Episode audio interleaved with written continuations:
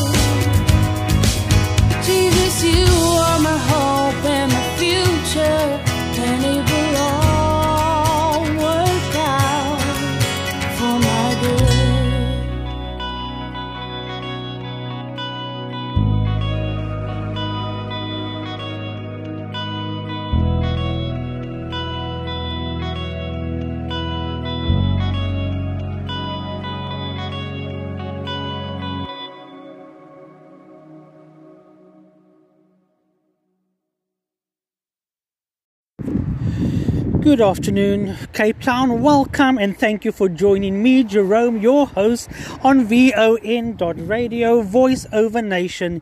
Yes, I am excited and I am glad to announce that I am having my own show and it is called The Road Show. Just gonna let you know what is happening on The Road Show. Um, it's gonna be wild, it's gonna be exciting. We are gonna discuss anything, anything goes. We are gonna keep it biblical, we are gonna keep it spiritual. We are going to laugh, we are going to cry. You are going to journey with me. As you can hear, traffic wise, it is hectic. Yes, this afternoon I find myself, and believe it or not, I find myself in at St James, um, and I I don't know if I am being silly this afternoon or I don't know if I'm being stupid, but I've decided to take on Jacob's Ladder. Yeah, so thank you for joining me, Jerome, your host on the Road Show. And again, as I've mentioned, I am standing right now at St. James, um, standing and looking head on at Jacob's Ladder. Now, a couple of weeks or a couple of months ago, um, the men in our church, um, we decided that once a week we were going to walk or we were going to just exercise. And then some bright spark then came up with the idea let's do Jacob's Ladder. Now, Jacob's Ladder, it comes from the main road and goes right up to it goes right up to um, Boys Drive, where and it's quite. I think it's just about 149 steps. But now, bear in mind, and if I can just give you the picture of what is happening here, these steps um, don't go at a slant. It doesn't go at a, in a certain way. It's, it's quite steep. So doing the steps it, it, takes a lot of time and a lot of effort. Um, so yeah, you you got to pace yourself. And I thought, what a way to start the show. So yes, I'm excited as we launch the new road show. Um, we're gonna take on, and you as the listeners are gonna join me as we are doing Jacob's Ladder. So, like I've said, I am unfit. The last time that I've walked, the last time that I have walked Jacob's Ladder was about six months ago. Um, and I'm gonna, you are gonna take every step with me. You're gonna hear me punt. You're gonna hear me breathe. Um, please, anyone close by, I'm at St James, um, Jacob's Ladder. Um, please do keep 911 on, on standby if you hear me faint or just having a heart attack. That is me, spontaneous, and I'm excited. Um, I'm breathing. Um, I am. I want. I want to. I want to approach this with with with with caution and also again excited doing Jacob's ladder for the first time. Yes, it's. Um, I've not prepared for this. On this show, we are going to do things different. We are going to do things wild. You're going to share with me, I'm to share with you. We're just to come together and do what we do best, enjoying life, um, sharing every day, everyday life. So the reason why I've chosen Jacob's Ladder, it's yeah, it's all these steps. And um, our pastor on, on Sunday service mentioned that we are. Walking these steps it is a road to travel and it's not for the faint of heart. And i've just taken one two three four five six seven eight nine steps and i'm thinking to myself jerome what are you getting yourself into? So i'm not going to rush. Yes you can hear the wind blowing. Um, it's a little bit of rain also but i'm excited. I'm taking my time. We are going to journey and i'm just going to let you in what jerome truter or who jerome truter Truter is all about. 47 years old, born and bred in Cape Town by profession. I am a professional tour guide. I enjoy taking people around, showing off what Cape Town and the mother city has to offer. So, yes, you can hear me already just 15 steps in into Jacob's ladder, and I'm already feeling that, Believe it or not, I even have an injury where my knee is not well, but this was my accomplishment. I want to do Jacob's ladder to show that I'm putting in all effort. I'm going to travel with you. I'm going to walk with you. Um, yeah, we're going to learn to know each other. What this show is going to be all about. I'm just going to pop in. I might just surprise you.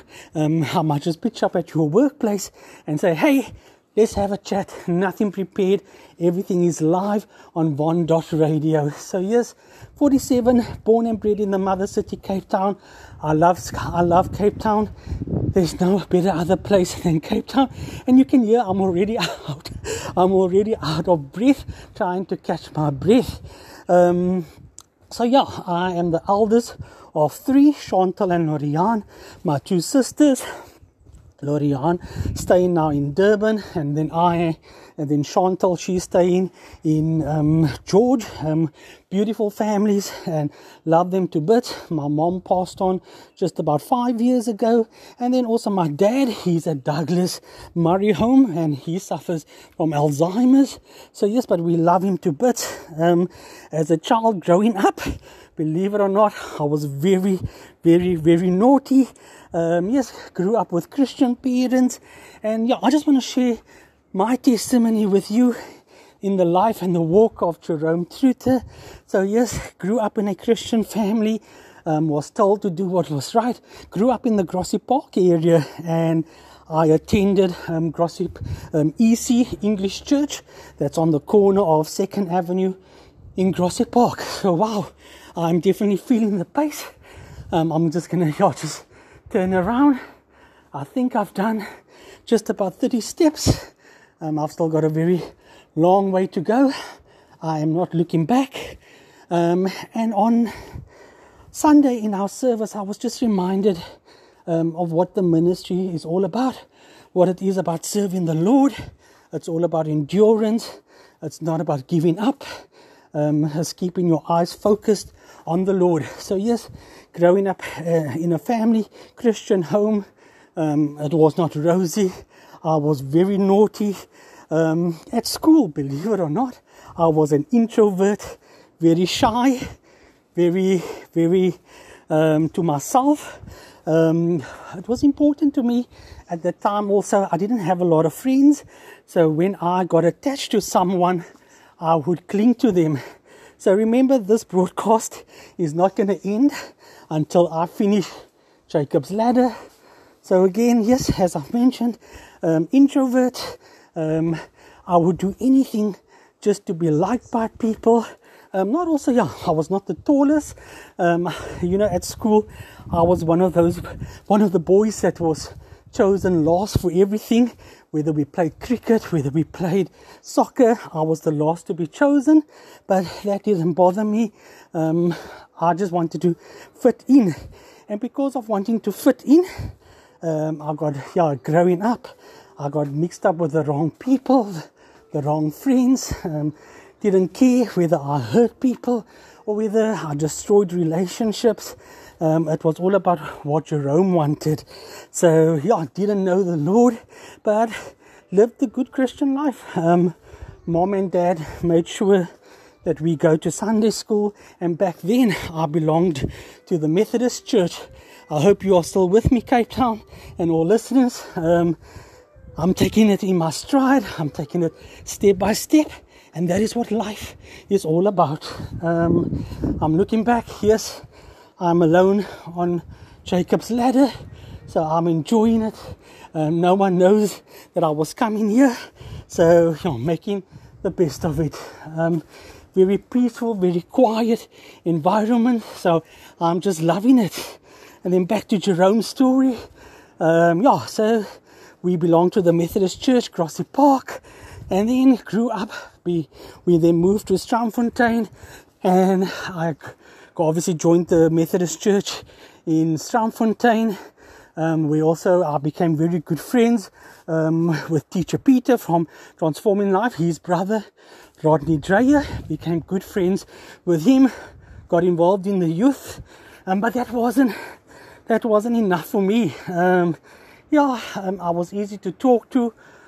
Whew, listeners, and yeah, this is going to take a while.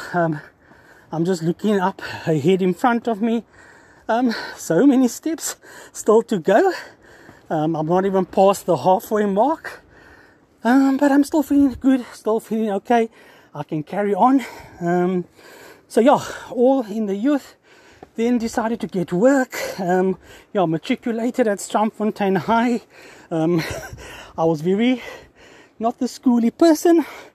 I was actually, yeah, when I wrote matric, I was actually more surprised than anyone else that I passed, um, not knowing that I did well, well okay passing matric.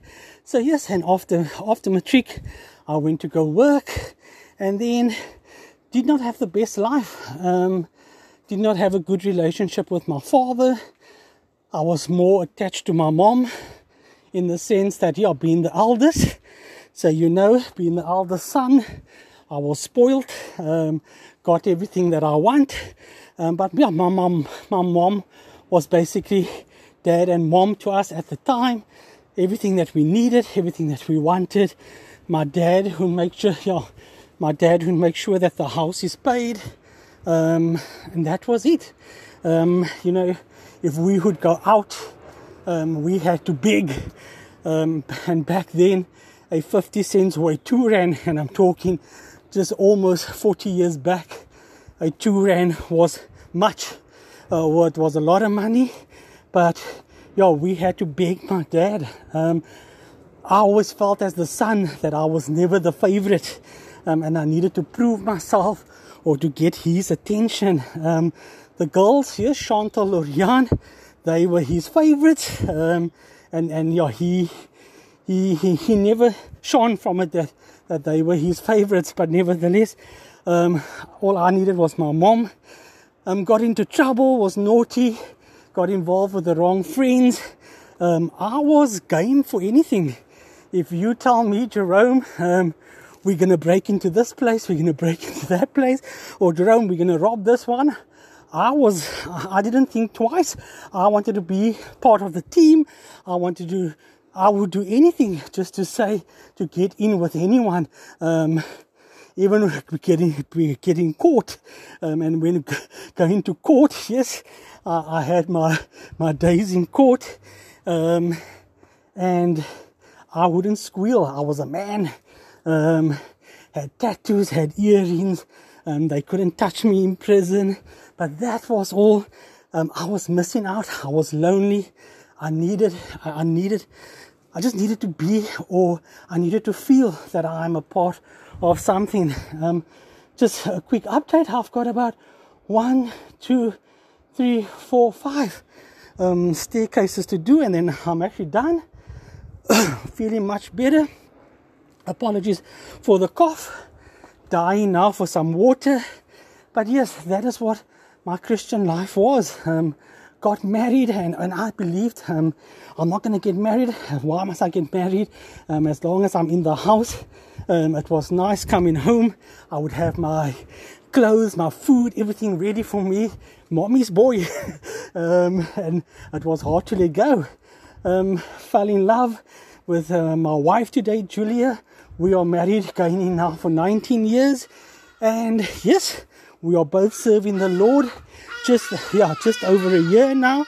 We have joined. Oh, as you can hear the birds singing hallelujah for Jerome. Believe it or not, I am here on top, nearly on top of Jacob's ladder. I feel that I am more than a conqueror this evening or this afternoon.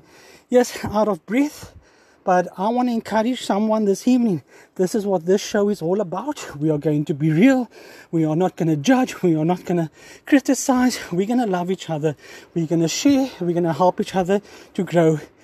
I remember the first time when I, I remember the first time when I um, attempted to walk um, J- Jacob's ladder. And believe it or not, I, I actually prepared myself that I was going to do at least half an hour, and I'm just under 15 minutes. So I'm very proud of myself. I took my time, and I think also when we're alone, we have that personal relationship with the Lord. When we are alone, we carry the pace. Um, I think when we are in a group, and I felt a bit intimidated, and if I think six months back, when I walked with the men, um, we needed to keep up with the pace, and it was hard. Um, I had a, I've got a six pack gone up, belly up. so yes, but I struggled. And Cape Town and all listeners, I am proud to say I am on top of Jacob's ladder. Well done, Jerome. I'm excited.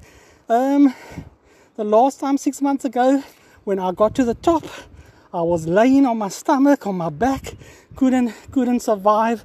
So this afternoon, I'm giving God all the honor and glory. What what a beautiful day! Um, I have done it. I have done the steps in Jacob's ladder. Um, much easier, um, even with an injured leg. I'm feeling good, and that is what Christianity is all about. You know, we give God all the honor and glory. God won't put us in a position where He knows we, we won't be able to cope. Yes, as a Christian, as a baby Christian, I've got so much to learn, and every day, even a year serving the Lord right now, um, I'm learning things every day. Um, just last week, last week I was I was I was disappointed. I was what's the word I'm looking for? I'm not disappointed. I was distracted. I, just feel that I didn't want to carry on, and I just forgot that. Um, you know, through everything that I was going, God was with me all the time. Even when I did not know the Lord, um, I am a firm believer that God hears the prayers of a crying mom. My mom prayed for me through thick and thin. My mom prayed that the prison doors will be closed. My mom prayed that I won't get into trouble. My mom prayed that I get a good wife, that I have my that I have kids, that I enjoy life, that I'm not gonna spend the rest of my life behind bars. And yes, trust me, I've done everything. Any anything and everything that you could think is bad, I did it. I got the t-shirt, I can prove it. But you know what? God took me out of the darkness and brought me into the light um, of Julia. We are serving the Lord, we're enjoying it, we are growing day by day. As you can hear, cars are going by. So that is proof that I am on top of Jacob's ladder. Again, um, I want to encourage someone this afternoon and, and take it from me, Jerome Truter. Um, you can't survive without God. It's simple. Um, without God, we are nothing. If you don't take it step by step, um, I was contemplating of not doing Jacob's ladder. Um, I could have lied and said, "Oh, I'm at Jacob's ladder, and I did this and I did that." But that's not who I am. I am a new being. I am a new creation in the Lord. I love the Lord. Um, yes, we battle, we argue. Um, there are times that I, I, I fight with God and I say, Lord, what is happening? Why is this not happening? And then God takes me back to that quiet place where I need to ponder, think check my thoughts, and then just listen to the soft voice. The nice thing about God is that He doesn't force, He doesn't push. He's a he's a cool, calm, collective guy. God does everything at his own pace. All we need to do is be obedient. All we need to do is just submit. Yes, I've learned the hard way. I've knocked my head many times. Um, being in the Methodist Church, um, I, was a youth leader, circuit coordinator, but those titles meant nothing. I was even the youth pastor at Bergfried Methodist Church, and even there, um, everything that I did, and because I was an introvert, um, I felt always that I needed to give so much of myself, or not so much of myself, everything that I did in life. I needed to push, I needed to do good because I seek that attention. And today I am, today, yes, I, I, I get very attached. Um, I get very attached or um, when I love, I, I love completely. Um, so I get very attached. I don't want to get, I don't want to let go because I am scared that I'm going to lose that relationship. I am scared that I'm going to ruin that relationship. So that is why also um, I get, I, I, I get sometimes not angry, but when things don't seem to go my way, then I think that God has left my side and He has disowned me. But like the prodigal son, when you pick up your mat and you go back to the Lord, there He stands with open arms, ready to accept, ready to receive you.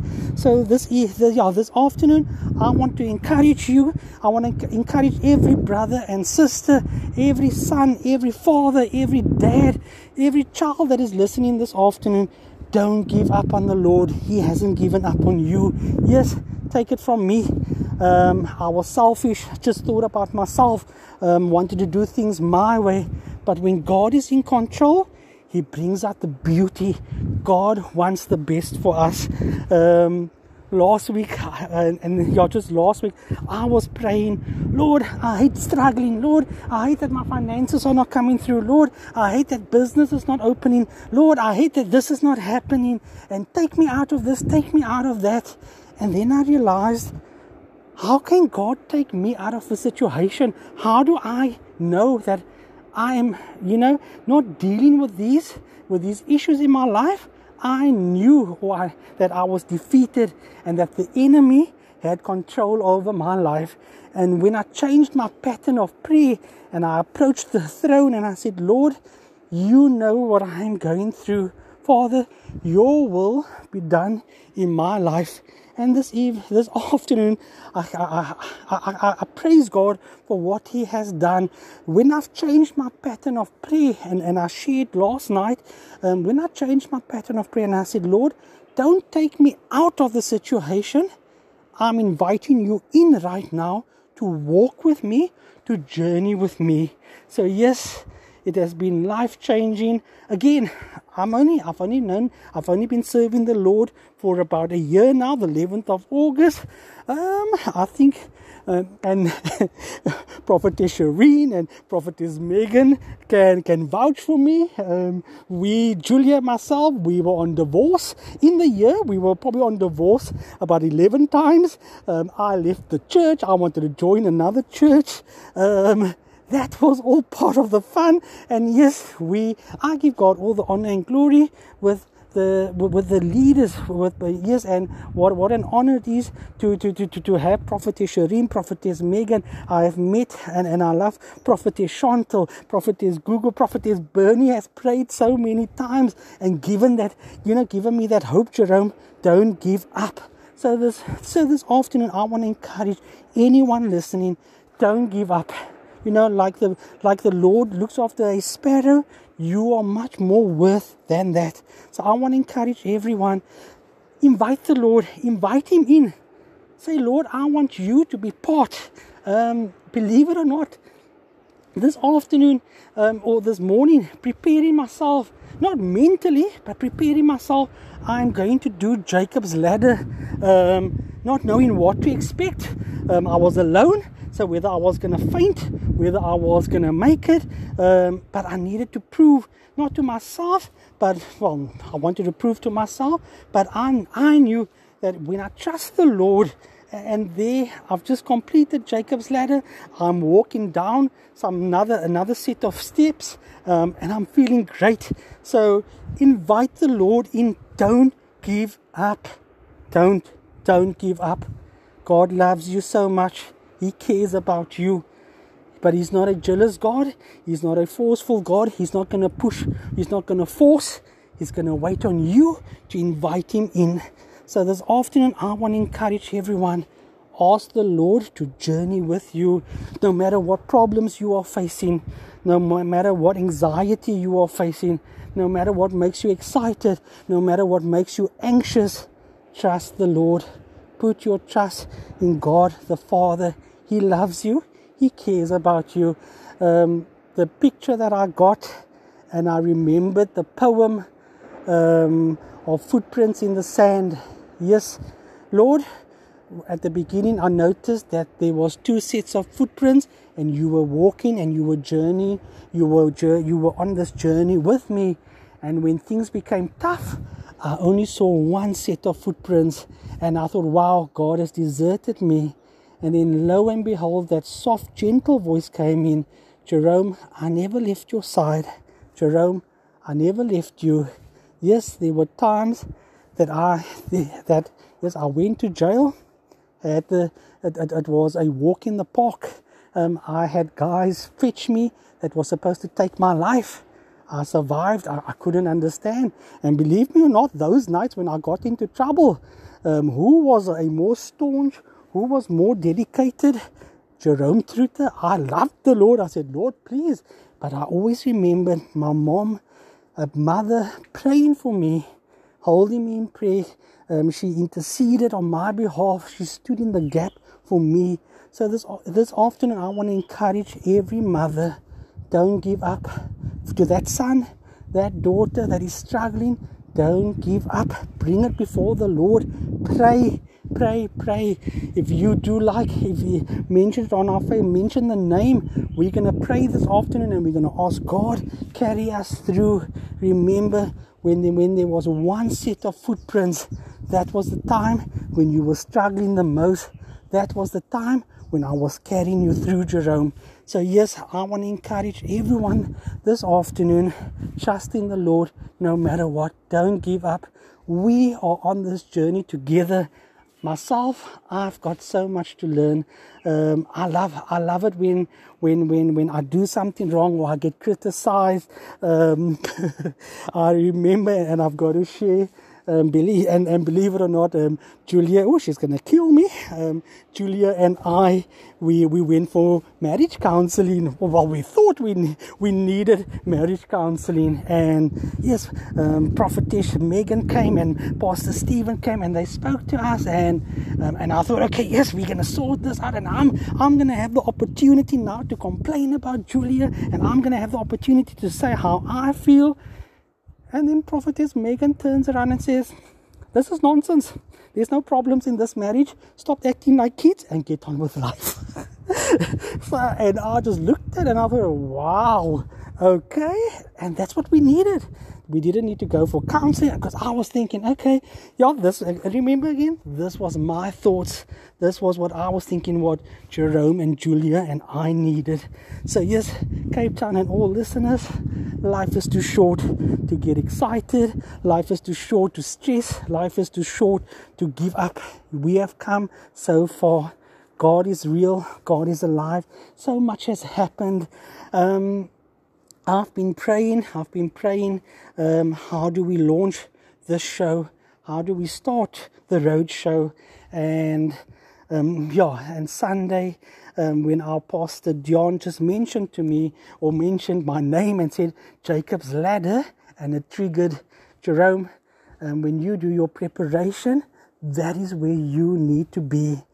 Um, I struggled, I struggled, yes, um, I couldn't look back. Um, I didn't want to look back because I was looking at the top, but I couldn't. And yet, even though the finish was so close by, even though the finish was arms an, an arm's length away, I wanted to give up. And yes, know that on Von Dot Radio you have support. Know that you have a brother in Christ that knows exactly I've been there. I've got the t shirt. I have done naughty things. You can invite me. I can testify. It was stout. Lilik stout. Um, even in my marriage, I was naughty.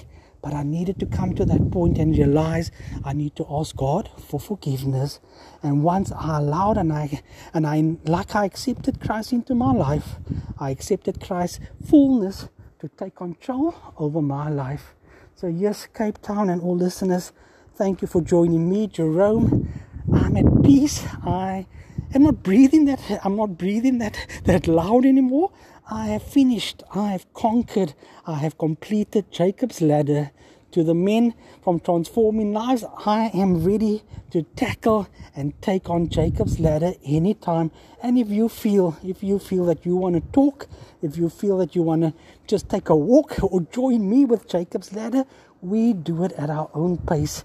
Remember when you were struggling, when you could no more, footprints in the sand, Jesus Christ carried you.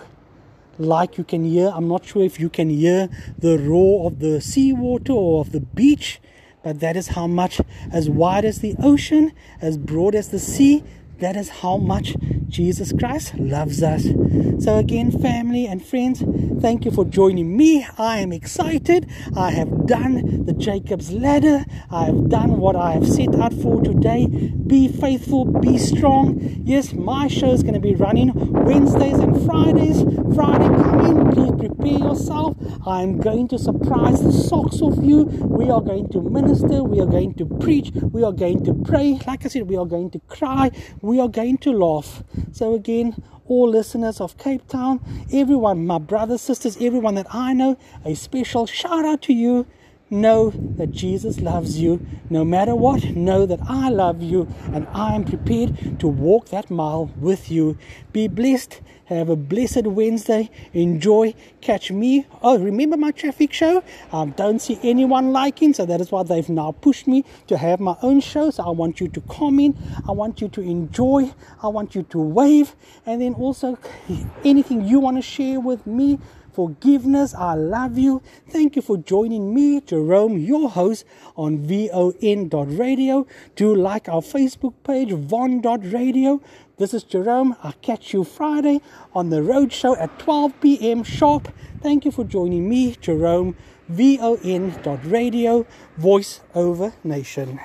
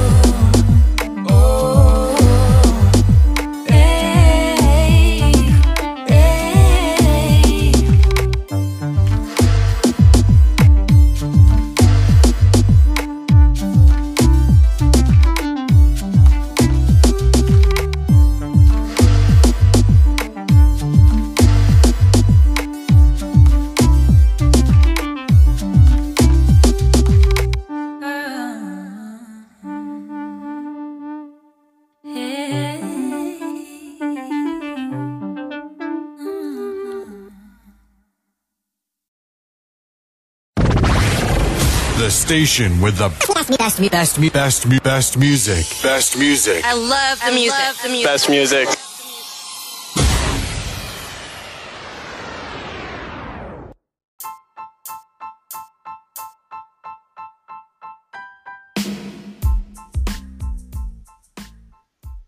Good day, I'm Salome Jacobs, and I'm delighted to introduce you to my show, Into the Garden.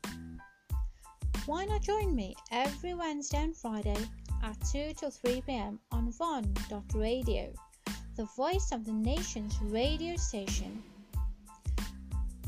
Nothing comes to you and I by mistake, by accident, or by chance, but through a higher power, a higher connection, a sovereign connection sent to you to get your attention. So, one of the most valuable gifts you can give yourself is time out. Time out to unwind, relax, and connect to soul poetry. So, come on over as we enter into the garden.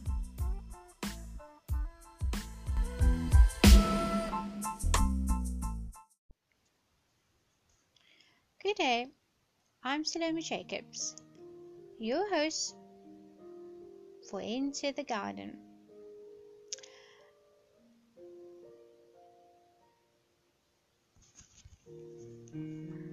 A meaningful life is not being rich, being popular, being highly educated, or being perfect. It is about being real, being humble, being strong, and being able to share ourselves and teach the lives of others. It is only then that we could have a full, happy, and contented life. So, as we strive to be and to reach our contented life, 21 day lockdown to a meaningful and enriching life is what the poem is all about. Guess you and I would never see this day coming. The day the world stood still. The day a virus would shatter nations. The day a virus would wipe out society and economy. The day the Lord brought nations, rulers, companies, World Bank institutions, churches, governments, religions to Him, under Him, submit to Him, to humble themselves, to heed, to cry, to seek His face. So, what more must Jesus do? I ask myself. As a young girl sitting at my dad's feet, I would listen attentively and hang on his every word. For my late dad would say, There will be a day that you will go inside, stay inside your home, buy enough supplies, be under house curfew as such, for back in the day that was what it was called during war torn catastrophes. Come modern day lockdown, more sophisticated yet powerful. So, as I would listen to history stories, today you and I am living in 2020 present year stories. A true revelation of what I was told, and a revelation of what the prophet Isaiah and many more before him wrote and foretold. While reading Isaiah 26, the coming of judgment, verse 21 and 22 says it so clearly Go, my people, enter your rooms and shut your doors behind you. Withdraw for a brief while until wrath has gone by. For see, the Lord is coming from his place to punish the inhabitants of the earth for their sins. Then the earth shall uncover her bloodstains and hide her slain no more. So let's picture reality, shall we? The here, the now, a pandemic, World Health Organization's findings, government laws and regulations, society in fear, panic, but hey, Isaiah again says in chapter 40, verse 31 They that wait upon the Lord shall renew their strength. They shall mount up on wings as eagles. They shall run and not be weary. They shall walk and not faint. Then, chapter 41, verse 3 to 6 reads as follows He pursued them and passed safely, even by the way that he had not gone with his feet who hath wrought and done it, calling the generations from the beginning. I, the Lord, the first, and with the last, I am He. The isles saw it, and feared the ends of the earth were afraid, drew near and come. They helped every one his neighbor, and every one said to his brother, Be of good courage. So have no fear, for the Lord will fight for you. He will fight for me. So as roads are empty, no one out and about, with only military visible and health officials to render aid, it is indeed like watching a sci-fi flick with actors you and me, portraying a role in it, living it, finding possible solutions for searching it, searching a cure for it, watching it, experiencing it, and most certainly praying for it. So be of good cheer and let go and let God have his way. I believe this is God's way of bringing society, the economy, to its knees. For indeed in his word he speaks about various sicknesses and infirmities, boils and ulcers, consumption, deaf, dumb, and blind, epilepsy and seizure disorder, fever, lameness, leprosy, palsy, and sunstroke. Doesn't this make you and me think of Egypt? When God used Moses to speak to Pharaoh to let his people go. For during Pharaoh's reign he suffered many plagues, of which God protected the Israelites, yet warned them of their actions, so as their actions had consequences, they too failed to adhere to God's rule. Likewise, our actions have consequences, hence, in the form of this coronavirus. As God is a loving God, so too can He destroy. For it is written in Chronicles chapter 7, verse 13 to 14 If I shut up heaven that there be no rain, or if I command the locusts to devour the land, or if I send pestilence among my people, if my people, which are called by my name, shall humble themselves and pray, and seek my face, and turn from their wicked ways, then will I hear from heaven, and will forgive their sin, and will heal their land. For surely the Lamb's book cannot lie. This is exactly where you and I find ourselves today, in this land of okayness, lawlessness, fearlessness, speechless. What do you do? You wake up, get up, dress up, look up, ask up, seek up, hear from God saying, Shake up, repent up, your sins up, so you can be forgiven up, that I, the Lord your God, can revive up, so you can receive up what the wicked has stored up. And so it is, so shall it be. Be sure to catch me, your host Salome Jacobs, once again for a dollop of soul poetry as you and I slip away to enter into the garden every Wednesday and Friday at 2 till 3 p.m. Until next time, take care. Like our page, von.radio. Invite a friend.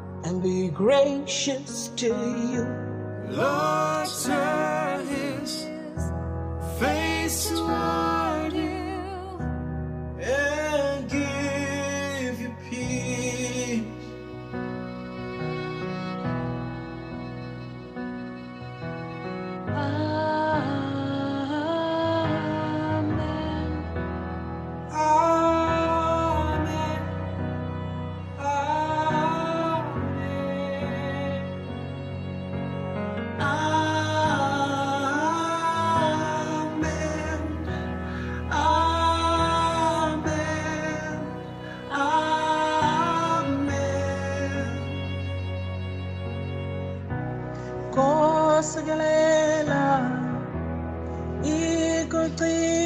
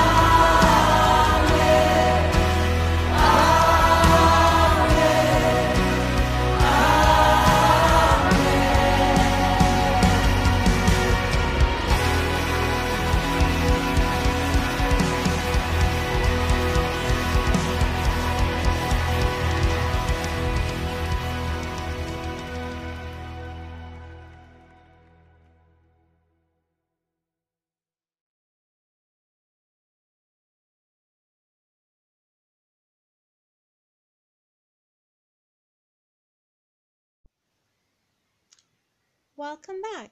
I'm Salome Jacobs, and I'm delighted to have you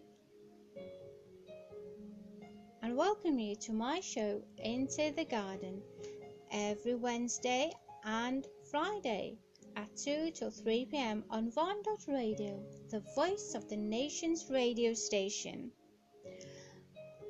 The poem today is Your Life's Baggage. And boy, do we have baggage. Some light, some heavy, some rich, some poor, but nonetheless, we all have baggage. We enter relationships with baggage. The pull, the strain. And yes, we're not immune to carrying that heavy load of baggage. And this is what brought the poem about your life's baggage. What baggage are you and I carrying? Food for thought. So, why not join me on a trip down that familiar road? Call it what you may crossroad or junction to some a winding road. Let's take a trip, shall we? Boarding flight to life's journey commencing. If I may, no pun intended, but what's really in your backpack? What would you and I pack in? What would you and I leave behind? This is not just any trip, a journey, but some insight to situations, a tug of war. You guessed it. Weight, dead weight, burdens, the oh so friendly, unfriendly pass. So while we're boarding, how much does your life weigh? So if I look at this jet setter traveling for answers, imagine the straps on your shoulders. Look at me, it's weighing me down. What am I carrying? Let's fill it, shall we? An acquaintance, friend of a friend, a person or people whom we trust, your husband, your wife, your girlfriend, your boyfriend, co workers at the office our beliefs about us and how the world perceive you and I to be. Many a times I don't fit in. Do you? It's okay to stand out, and why not? It's that weight. Make no mistake, I call my luggage the weight of relations. Ever thought of that? As the straps cut into my shoulders, it's the weight of rejection, the weight of fear, the weight of abuse, the weight of loss, the weight of conflict, the weight of stress, the weight of greed, the weight of guilt and shame, the weight of hate, the weight of anger, the weight of disappointments, the weight of envy, the weight of pride, the weight of no love, the weight of not feeling worthy, the weight of weight. Oh, yes, lots of weight. As you and I struggle with our weight plummeting up and down. Now, now, you can't say you don't have that. Weight is weight. Be it physical, emotional, get rid of what's weighing you down. Only you can unpack dead weight one by one. Life's a beautiful journey with friend or foe. So unpack if you can. So as I tarried along life's journey, my baggage got less and less. Yes, we all need people, but choose wisely whom you want to carry along in your backpack from now on. I dropped the weight of pleasing everyone and started pleasing myself. Way to go, girl! Make no mistake, our relationships, no matter how good or bad, can be taxing, detrimental, strenuous, disastrous, loving, supportive, and rewarding. So, as you and I arrive at our various destinations, keep it real, live fulfilling, Be true to who you are. Sit back, fasten your seatbelt, and thank you for flying your life's baggage. Hope to see you soon. Wake up, get up, dress up, look up, seek up, pray up, listen up, and surrender up negotiations, secrets, arguments, and compromise so God can show up that you can unload up, and so it is, so shall it be. Thank you once again for another soul poetry as you and I slip away into the garden. Like our page, invite a friend, and see you next time on Von.radio, the voice of the nations.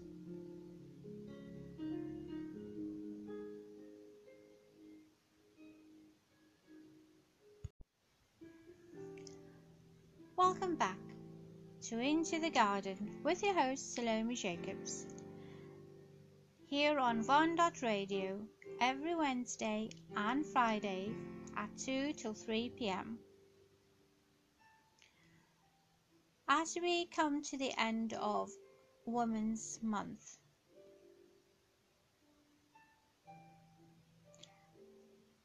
I am strong enough to carry the weight of the world on my shoulders. I am vulnerable enough to ask for help when I stumble. I am humble enough to admit the mistakes I have made. I am confident enough to laugh at myself on good days and bad. I am woman enough to take it all and give it my all. I am, and you are, simply enough. And what a ride it was for Women's Month during lockdown, wasn't it? Yet divided, we were unified. We stood in unity, locally and internationally. And this is what the poem is all about. You and I, as women. Woman, you are simply enough.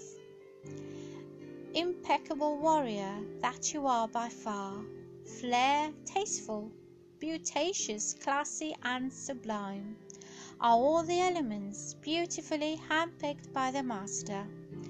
A true virtuous woman in all spheres, unbeknownst to her, delicate yet stylish, sophisticated and put to the test, quite astonishing in work ethics and values. So as you plough day in and out, nothing ventured, nothing gained right.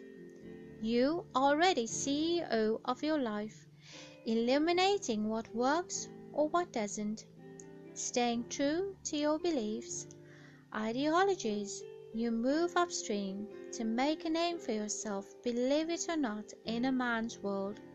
Feisty, tamed as you are, you take no prisoners, for far too long you have been caged in. Your ideas and thoughts are now your own. Think pure thoughts as you sow positive seeds. Water them diligently with kindness, cheerfulness, boldness, courage, humbleness, insight, foresight, and fortitude. Be brave, warrior soul, for you have a heart of gold. Invite the Holy Spirit to erase the memories of brokenness and shattered dreams. Mediocre, you are not. Start believing that you are essence and ethereal to some and not to others. So, what if you mess up? What would you rather do? Would you rather fail than not try? You have hidden treasures, hidden attributes within your divine self and soul that is aching to arise. So adorn yourself with godly principles that set you apart from the rest. Put on your crown jewels, sophisticated, shimmering gold dress, gold shoes, and forgiving heart that wants out. Your daughter of the Most High, bedazzle the world with words of wisdom. Flair, style, and grace. Don't allow knocks, grudges, failures of life to knock you down. Instead, embrace changes, flaws, deadlines, goals, passions to surface and take heed. Run with synchronized tidal waves that alter decisions, change thoughts, ideas, and patterns, but through it all, you have the stamina, wit to follow suit. So, to many out there who think they can't, I did. I removed the can't and replaced it with can. For you are beautiful, desired, sultry, and soulful. Take on the ever changing world and claim back your dreams, your goals, your hidden treasures. Uproot, exploit the off beaten tracks, and still be, you guessed it, wife, mother, sister, aunt, soul sister, prayer warrior, icon like the women of stature before you and me. So I salute the virtuous women who paved the way for me, who strived and prayed in earnest with boldness, and who stood the test of time. And so it is, so shall it be. So I hope your Women's Month was a good one. I hope that you have gained strength, that you have come perhaps full circle, that out of your weariness you could look up, seek His face, and allow the Master as you and He enter into the garden. So be sure to catch me, your host Salome Jacobs, once again for a dollop of soul poetry as you and I slip away as we enter into the garden every Wednesday and Friday at 2 till 3 pm. Like our page, von.radio. Invite a friend. See you soon. Take care. He knows your music. He speaks your mind. And he's got you locked on.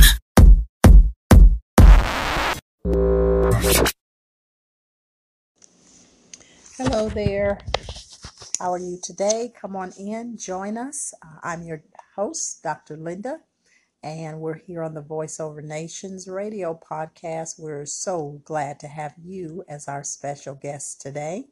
Uh, so glad that you could have um, gone anywhere, listened to anything, and you stopped by to uh, take a listen today, and we're deeply honored by that.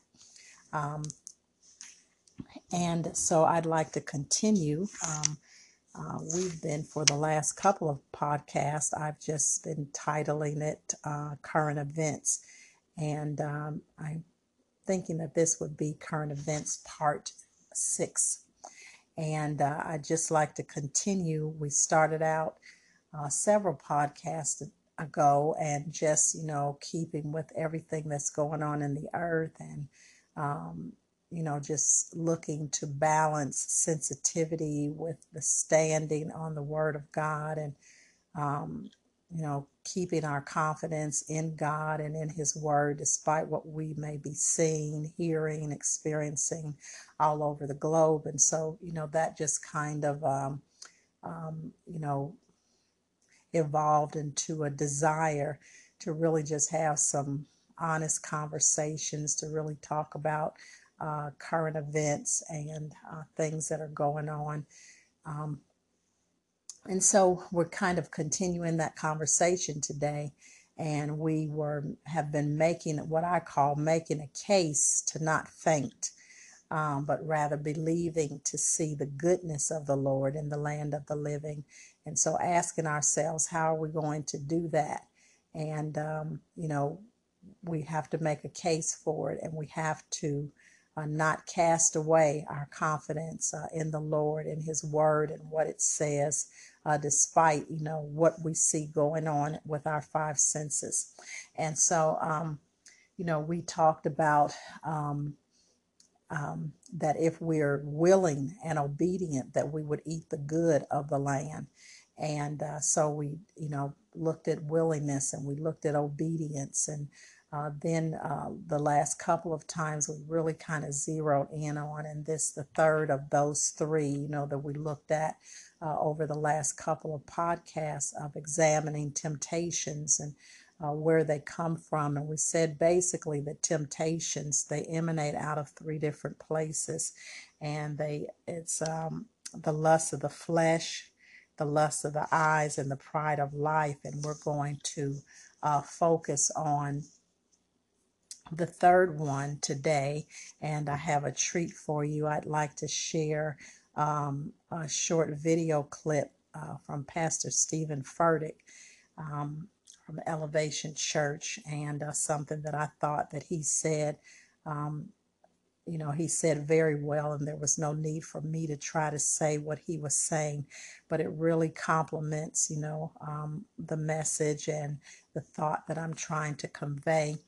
And so, um, as we look at, and I'll come back to you, you know, in a bit, uh, but as we look at um, the pride of life, you know, and um, as we, you know, even last time we looked at fashion and we looked at the whole definition of beauty and what the world says beauty is in comparison to what God says beauty is, and and so how we should look at ourselves and how we should look at others. You know, one of the other um, important things that we talked about was uh, not only believing to see the goodness of the Lord in our own lives, um, but living our lives in such a way as children of God that we um, make room for others to also experience the goodness of God, that we demonstrate something that causes them to be able to see uh, that God is good and invite them into that, you know, especially in the light of everything that's going on.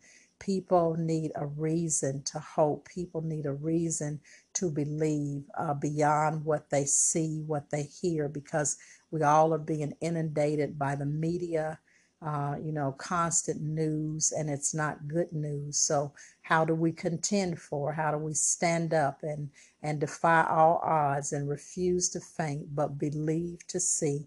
the goodness of the Lord in the land of the living. So I have another key for you uh, today, you know, and um, um, Pastor Furtick opening up the whole, um, you know, um, uh, subject of confidence. And so I'll come back to you in a little bit when he's done. Okay? our culture, we're approaching confidence at a surface level. It's a Bible word. I'll read you a few verses that say the word confidence. It's also mentioned in a positive context, even right in Philippians, the same book of the Bible, chapter 1, verse 6. Paul says, Being confident of this, that he who began a good work in you will carry it on to completion until the day of Christ Jesus.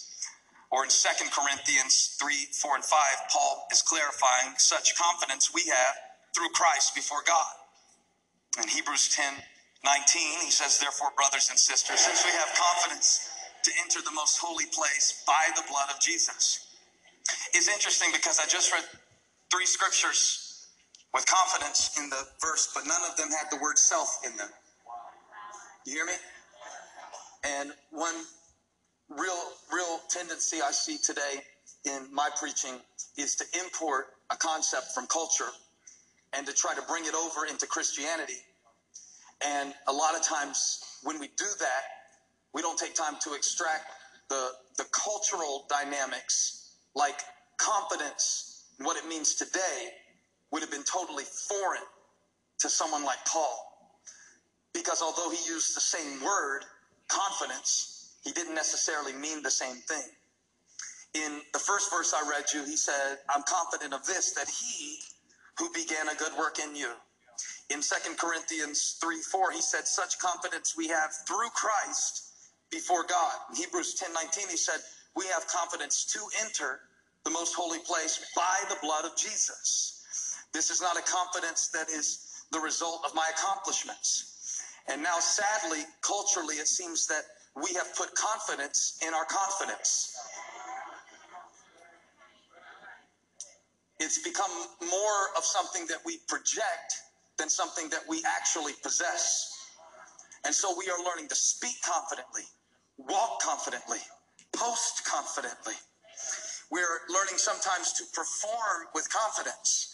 But any performance that is not based on true possession is short lived. Furthermore, it can be just as dangerous to have too much confidence as it is to have not enough confidence. But it's a question for me how much confidence? And yet, when I was studying the passage this week, God said, it's the wrong question. The question is not how much confidence, but what are you putting your confidence in? It's not about the amount of confidence. So we don't need to teach our children necessarily to be more confident. I know that sounds countercultural and counterintuitive, and I know that, that you want your children, I want my children to be social, and I want my children to stand up for themselves and all of that, but but what good is full confidence if it's misplaced? Some of the most confident people I've ever met were simultaneously the most ignorant. In fact, the times in my life that I was the most confident were the times in my life that I was the most ignorant. One, one of my friends was asking me, why don't you put all your sermons online? From when you started the church 12 years ago, I said, there's a statute of limitations. That's stuff I said when I was in my 20s. I don't know if I believe that anymore. I don't know if I'll still believe what I say today in 20 minutes. I'm a work in progress. I'm not God. Oh, I used to preach with confidence. Before my dad died of ALS, when I would talk to somebody and they were sick in their body, it was simple to me. God is a healer. But when I prayed every prayer about healing and he still took his last breath, I lost my confidence. Not in God. I didn't stop thinking he was a healer. I just realized that sometimes healing looks different from his perspective than it looks from my perspective.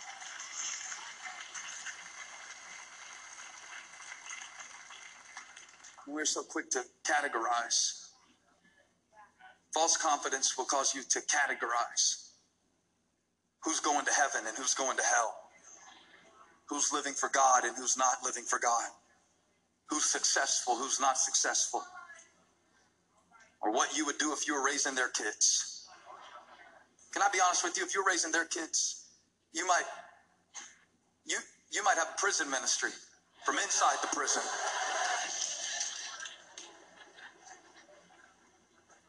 Paul says, watch out for the dogs. It's a safeguard for your faith, but you got to watch out for the dogs. And he's not talking about drug dealers or liberals. He said, he said, watch out for the dogs, the evildoers, the mutilators of the flesh, those Judaizers who are trying to tell you that you need to be circumcised as a sign of your relationship with God because they are importing the custom of the old covenant and trying to take the way that God used to identify his people and trying to bring it over into your relationship with Christ. And what was happening at the time is that a group of Jews who had converted to Christianity wanted to force the Gentiles to prove that they were sincerely a part of the people of God to be circumcised physically to indicate their spiritual change and their relationship with Christ. And Paul called them dogs. He called them the, the same thing that the Jews would call the Gentiles. He called these Jewish believers who were trying to make the Gentiles more like Jews. He said, You got to watch out for any temptation to try to prove outwardly what can only be accomplished inwardly. You've got to watch out for any temptation. You got it? One lady clapped. She's deep. You've got to watch out for any temptation to appear to be something that shortcuts the process of actually becoming that. Because it's much easier to cut away the flesh than it is for you to allow God to cut away those things in your heart.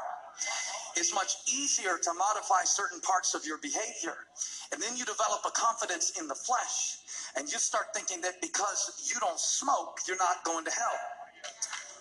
You start thinking that, yeah, you start thinking that because you don't struggle with what they struggle with, that it somehow elevates you to a level of spiritual status that is better than someone else.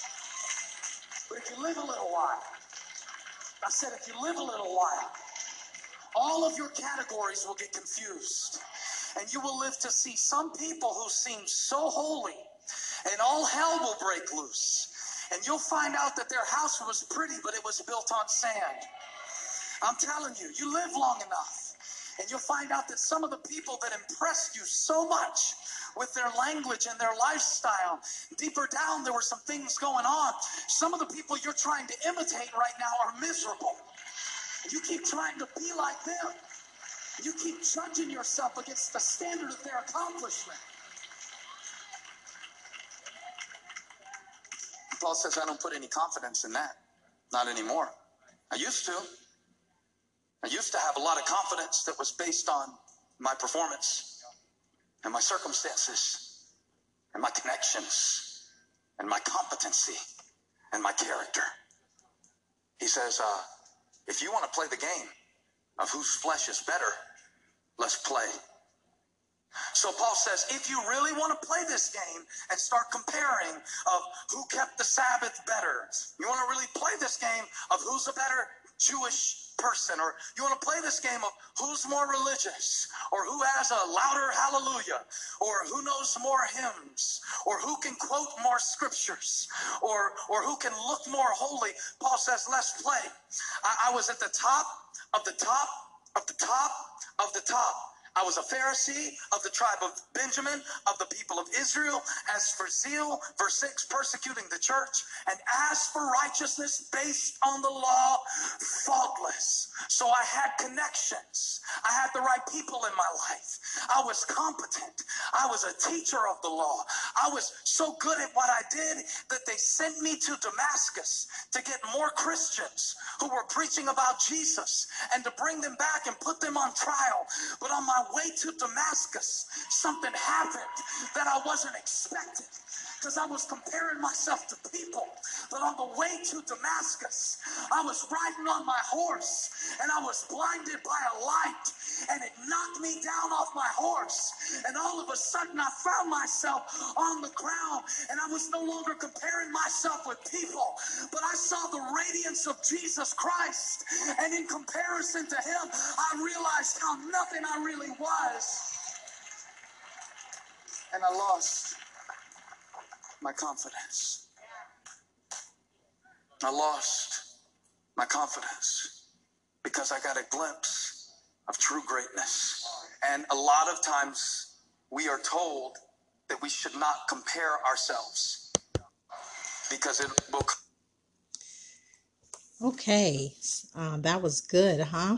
Uh, fantastic, you know, about confidence and and who are we putting our confidence in. And again, if you're just joining us here today, uh, I'm your host, Dr. Linda Ubeku, and we're here on the Voice Over Nations radio podcast. And uh, uh, our program is uh, Seats, Tables, and Invitations. So we've been looking at um, not casting away our, our own confidence and uh, not fainting, but believing to see God's goodness in the land of the living, uh, encouraging others to do likewise by how we live our lives, uh, believing that we are going to be willing and obedient and therefore going to eat the good of the land. And uh, so, having to examine the things that may be on the inside of us that would trip us up and keep us from being able to walk that out. And three of those things that we said uh, that could possibly trip us up if we are unaware of what's going on uh, in the inside of us are the lust of the flesh, the lust of the the the lust of the eyes, um, and the pride of life. And so we were going to focus on um, the pride of life a little bit, you know, when uh, Pastor Furtick will continue uh, with just a little bit more of um, the video clip in a moment. But just wanted to welcome you if you just joined us, and uh, please do share if you feel like this is something that would help uh, someone else. Amen. And uh, so we'll go back and we'll listen to a little bit more. Our confidence. A few weeks ago, Holly stood on this very stage and delivered a fantastic message to the ladies of our church about support systems.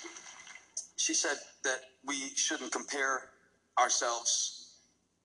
And I disagree. I think that we should compare ourselves as long as we keep it in context.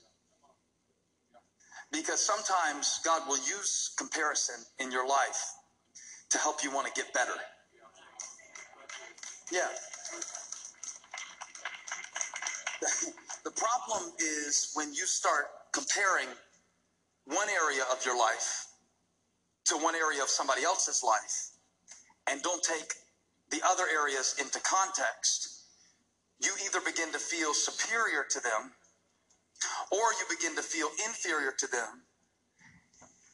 And the bigger issue is, in contrast to Jesus Christ, none of us really have any righteousness to stand on or reason to feel superior. I think you should compare yourself to others from time to time. Compare yourself to other moms. Compare yourself to how they're raising their kids. And sometimes it'll make you feel like you're such a better mom than they are. And then other times it'll make you feel like the worst mom in the world. And then compare yourself if you're married to somebody who's single. And then if you're single, compare yourself to somebody who's married. And then if you're really successful in your career, but you're not spending a lot of time with your family, compare yourself to somebody who's killing it in the family category. But then if you're really killing it in the family category, compare yourself to somebody who just received another promotion, but it only means they have to travel more, and so their marriage is barely hanging on, but they don't tell you that, and so all you see is their new car. I mean, I would suggest that, and I kind of believe what she said, but I think I think you actually have to compare yourself until you get to the point where you are so exhausted and nauseated of looking to others for your standard that you realize that everybody is faking it. Can I just say that? Can I just put this out here for your consideration? Everybody's faking it. Everybody's hiding something. Everybody is smiling about something, but y'all, fake it till you make it is not in the Bible. It's not a proverb. It's not a psalm. It's not in Galatians. It's not a red letter verse. And I'll tell you what's happening. We're faking it, but we're never making it because as soon as we make it, it's not it anymore. And life unfolds. And just about the time, now till I preach it, just about the time, I was just going to teach today, but just about the time that you master one set of skills in one stage of life, the rules change. Just about the time that you learn to shush your baby, they're teenagers. And now you're not trying to get them to shush, you're trying to get them to talk to you. Now they won't say anything. Isn't it true? You don't know yet. I'm telling you. I'm telling you this is the truth. But when I was 17 years old, oh man, I was confident. And when I did my ordination council and they were ordaining me for the ministry, I actually was so confident, if you want to use that word. I, I, I changed. I, I actually changed the question that they asked me. Who does this? I'm so embarrassed telling you this. I was so certain. I was so confident. Christians can be so confident in what we think we know and what we think others should do. And I'm afraid that one of the reasons we are losing the battle to influence culture is because we are so confidently wrong about things that we haven't even really looked into. But we have cliches. Oh, we've got cliches, and we're confident in those cliches.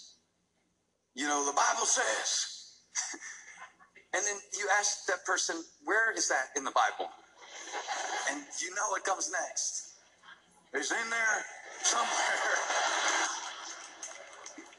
Confident too. I mean, we'll write off a whole group of people based on a scripture you never even read, but you just heard about one time.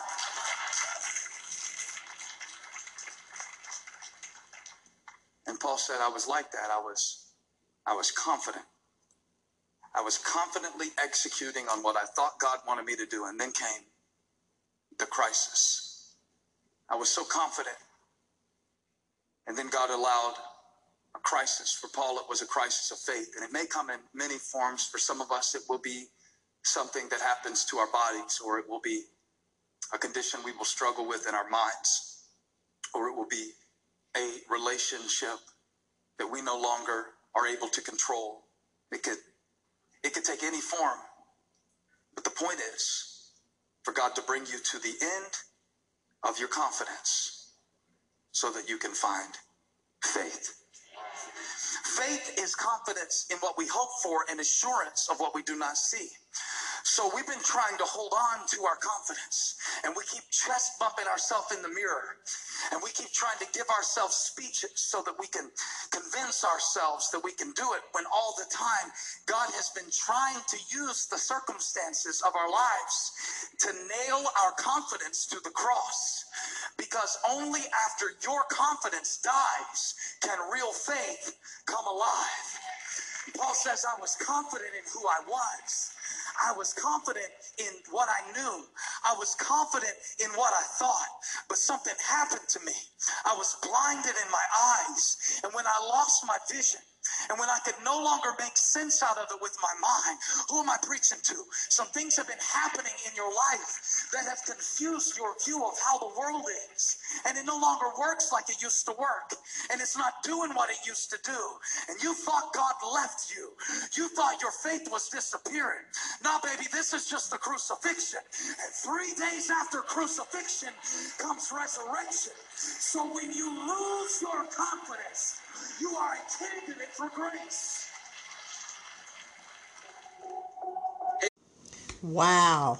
When you lose your confidence in yourself, you become a candidate for grace. Oh man, that was a fantastic message. And, um, you know, I, I hope that you got some of the points and even took some notes, you know, but uh, just uh, goes along with, you know, um, where I was talking about, you know, the the pride of life. And um, we said that uh, the definition of that and that scripture is found in First John chapter 2, uh, verses 15 through 17. And, um, you know, it, it tells us not to put our trust in these things, you know. Uh, but anyway, the pride of life there that it speaks of is from the Greek word alazonia. And um, it, it meant empty, uh, braggart, or braggart talk, uh, an insolent and empty assurance which trusts in its own power and resources and shamefully despises and violates divine laws and human rights. It's an impious and empty presumption which trusts in the stability of earthly things. Braggadocio, by implication, self confidence, boasting. And, you know, the, the only thing about it before I go to uh, the scripture in James that talks about boasting, you know, when we're boasting and when we're having the need to prove something to someone else, you know, we're comparing ourselves with other people and we're trying to measure up to this uh, standard that, you know, the, uh, the carrot just keeps getting um, lifted higher and higher and it's never ending. It's like being, you know, on this wheel, like the, you know, the hamster with your tongue hanging out, constantly trying to meet up against this standard and this measurement of what is beauty, what is success, you know, what is uh, this, that, thus, or the other. What is a um, a great marriage? You know, we have all of these things that are constantly pressurizing us, terrorizing us, tormenting us to be something uh, that God never called us to measure ourselves by and um, you know eh, this is all for the acceptance of men to fit into their circles uh, to feel like we're going somewhere because uh, we're with this person or that person or the other person. When all of those things are arbitrary they're superficial. And i you know one of the other things that i believe that it does to us is that it, it causes us to take our life uh, the power of our life our own wills and try to uh, control the outcome of our lives, to look a certain way, to be a certain way.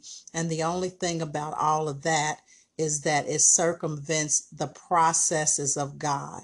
You know, uh, God never wants a harvest to be squandered.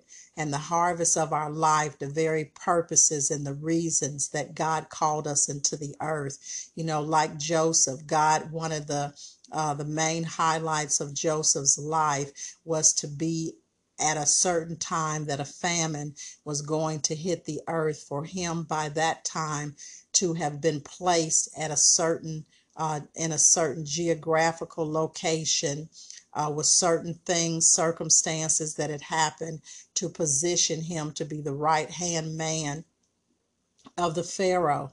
But had he taken matters into his own hands, he would he would not have been where he uh, was supposed to have been. And you look at what he went through. You know, first of all, he went through the jealousy of his brothers, you know, and um, by his bragging, you know, bragging about uh, his coat that his father had made for him that you know, uh, said that he was the most favored, and he was his father favored him more because of who his mother was. But you know, and the brothers didn't have control of themselves, and you know this story, many of you. But this caused him to, you know, to leave the area, to be to be sent away from the area that he was in. He was actually being sent into destiny and sent towards his purpose, but it happened by way of the circumstances. Now, nobody would have signed up for that. Nobody would have signed up to be sold into slavery. Nobody would have signed up. Um, for being, you know, um, uh, carried away and carted away against their will um, to a foreign land with foreign people. And then, as if that wasn't enough, you know, he gets there and he evidently was a good looking man.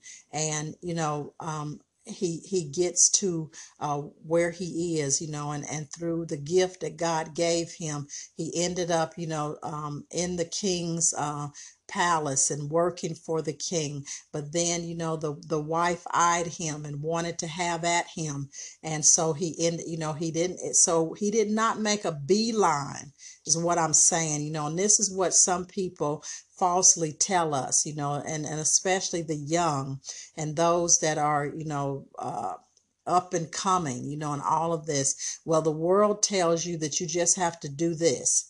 You just have to get this branding package together, that you just have to do this, and you have to, um, you know, uh, all of these hoops that you have to, you know, uh, jump through in order to be able to be outstanding. And if you want to build your audience, and if you want to build, uh, you know, um, your um, followers, and you know, uh, you start dealing with algorithms and trying to meet all of those things. The only thing that I say is that even when you're looking at all of that, you better be allowing God to have his way in your life because it's God's purpose. It's him that's trying to get each one of us somewhere for his own glory. He knows how he has designed us, made us, and furthermore, he knows how to bring the best of himself out in us. And so it's those processes, it's that pressure, it's those persecutions, it's those circumstances, it's those disappointments, it's those delays and deferments of our hope that causes us to be the authentic vessels that He's designed for us to be. Those are the secrets for fulfillment and peace of mind and joy. You know, they are they are uh, encased in those invisible principles of the Lord. But we never come to those places unless we allow God to process us. And so we, if we're not going to faint if we're going to be able to see and believe to see and have the faith to believe to see God's goodness in the land of the living, we're going to have to be willing and obedient. And to be willing and obedient, we'll have to be willing to allow God his processes in our lives to bring us where he wants us, when he wants us there, and how he wants us to get there. Amen. And then if we're going to be obedient, we have to examine and recognize, you know, the things that are at work in all of us. You know, we read uh, in James about the, you know, the, um, the progression of sin and death.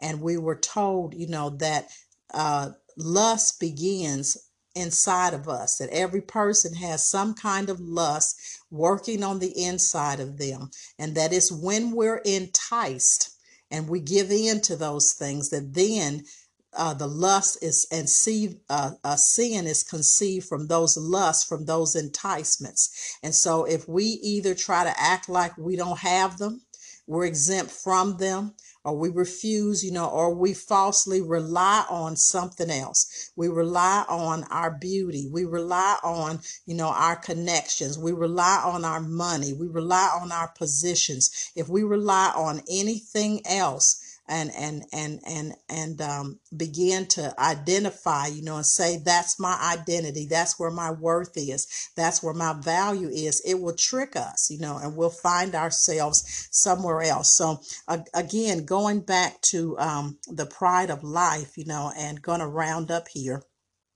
But um, we said, you know, where it comes from. And so it's, you know, that self confidence, that boasting. But then when we look at James chapter 4, uh, starting with um, verse um, 13 and i'm reading out of the um the passion translation it says listen those of you who are boasting today or tomorrow we'll go to another city and spend some time and go into business and make heaps of profit but you don't have a clue what tomorrow may bring hence 2020 uh, globally but you don't have a clue what tomorrow may bring. For your fleeting life is but a warm breath of air that is visible in the cold only for a moment and then vanishes. Instead, you should say, I should say, our tomorrows are in the Lord's hands. And if He is willing, we will live life to its fullest and do this or that. But here you are, boasting in your ignorance. For to be presumptuous about what you'll do tomorrow is evil. So, you know, boasting about what we have, you know, boasting about followers, boasting about likes, you know, boasting about material things and all of that. Uh, you know, uh, we are told that this is evil.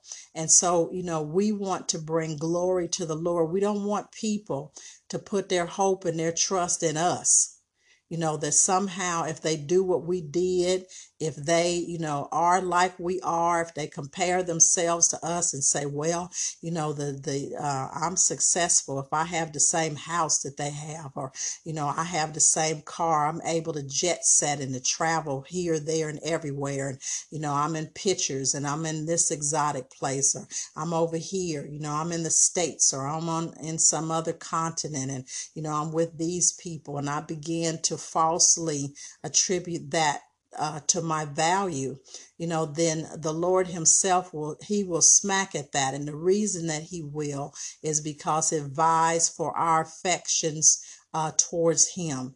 And it causes us to make those things into an idol. We begin to worship those things. And so He will help us. And so, even, you know, uh, all kinds of things trip us up spiritually, mentally, and emotionally. When we get over into certain places, then we've given the adversary a legal right to torment us. We've given, you know, we, we want, we said, uh, we looked at the lust of the eyes. We said one of the definitions for that word had to do with envying or side eyeing someone, you know, so lusting after what somebody else has, what, you know, and not only that we want to, you know, make ourselves like we are something because we go get what they have because we covet, but it's the whole mentality, you know, it's the whole inner workings of the heart. And so we're told to guard our heart because out of our heart flows the issues of life. And so we have to be cognizant of our own thoughts that we're having,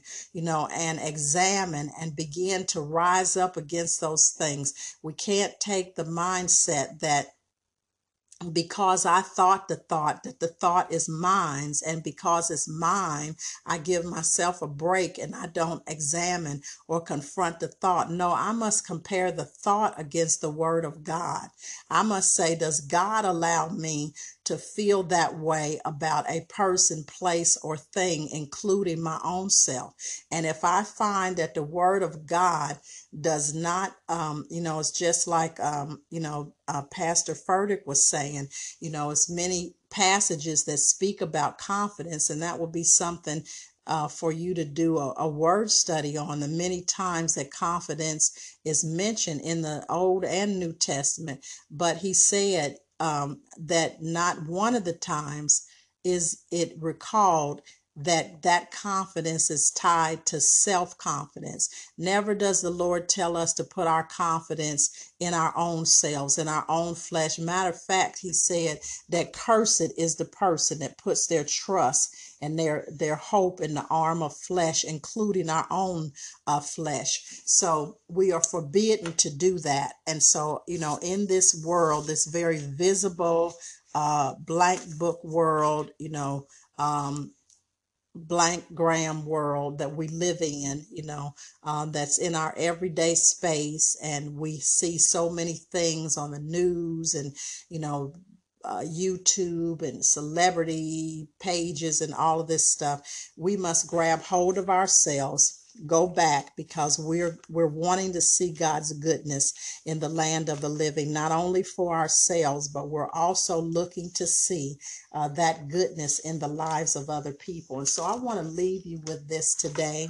Uh, this is just uh, an exhortation and you know uh, kind of a prayer in the form of a declaration. And so I want you to remember as I declare this today for us you know that this is who our God is. This is who we put our hope and our trust and our confidence in. Amen. So um, as you listen, I'm just going to let that take us out. And so uh, until the next time, God bless you. So glad that you came uh, to join uh, with us today and be our special guest. It was our privilege and honor. From First Chronicles chapter 29, verse 11. Thine, O Lord, is the greatness Thine, O Lord, are the mighty acts. Thine, O Lord, are the great things. Thine, O Lord, is the majesty, and thine, O Lord, is the dignity. Thine, O Lord, is the power. You are the strength. You, O Lord, are the might. You are the valor. You are the bravery. You, O Lord, are the mighty deeds. Father, you are the force. Thine, O Lord, is the glory. You are the beauty, and you are the splendor. You are the rank and the renown. You, O Lord, are the boasting. And Father, you are the victory. You are the eminence, the endurance in time. You are the perpetual. You are the everlasting, and you are the ever. And lastly, Father, you are the majesty. You are the excellency. You are the beauty, and you are the goodliness.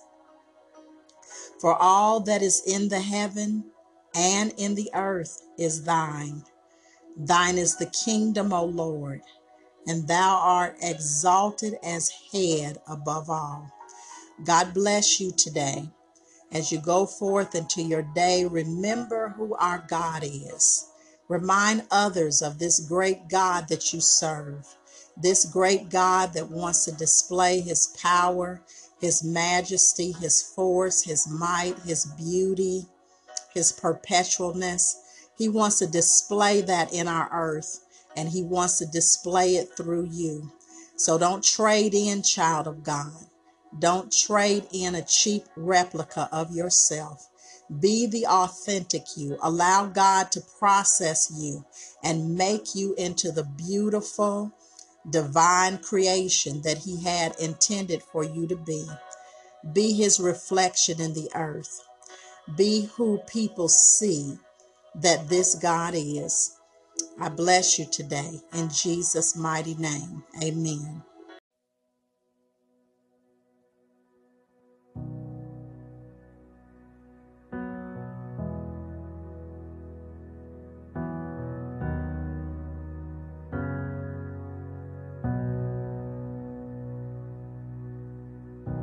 The Lord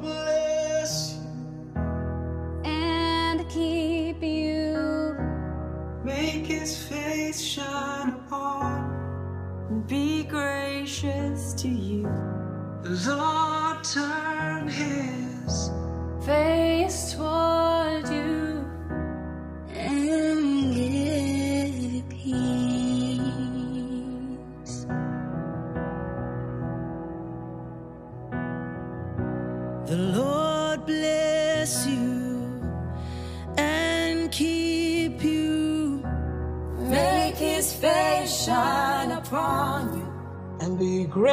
gracious to you. Lord,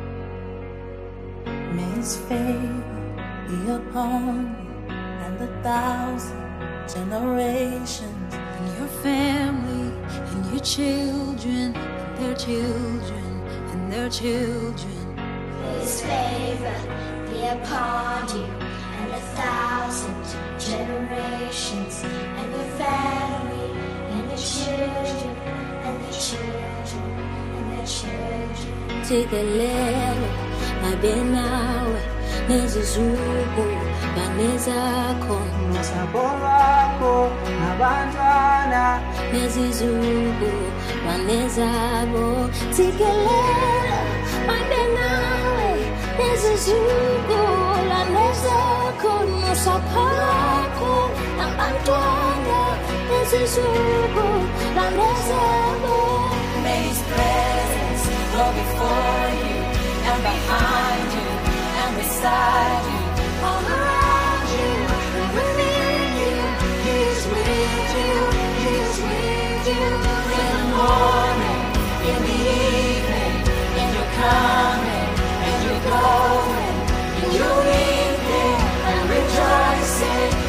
for you, he's for you.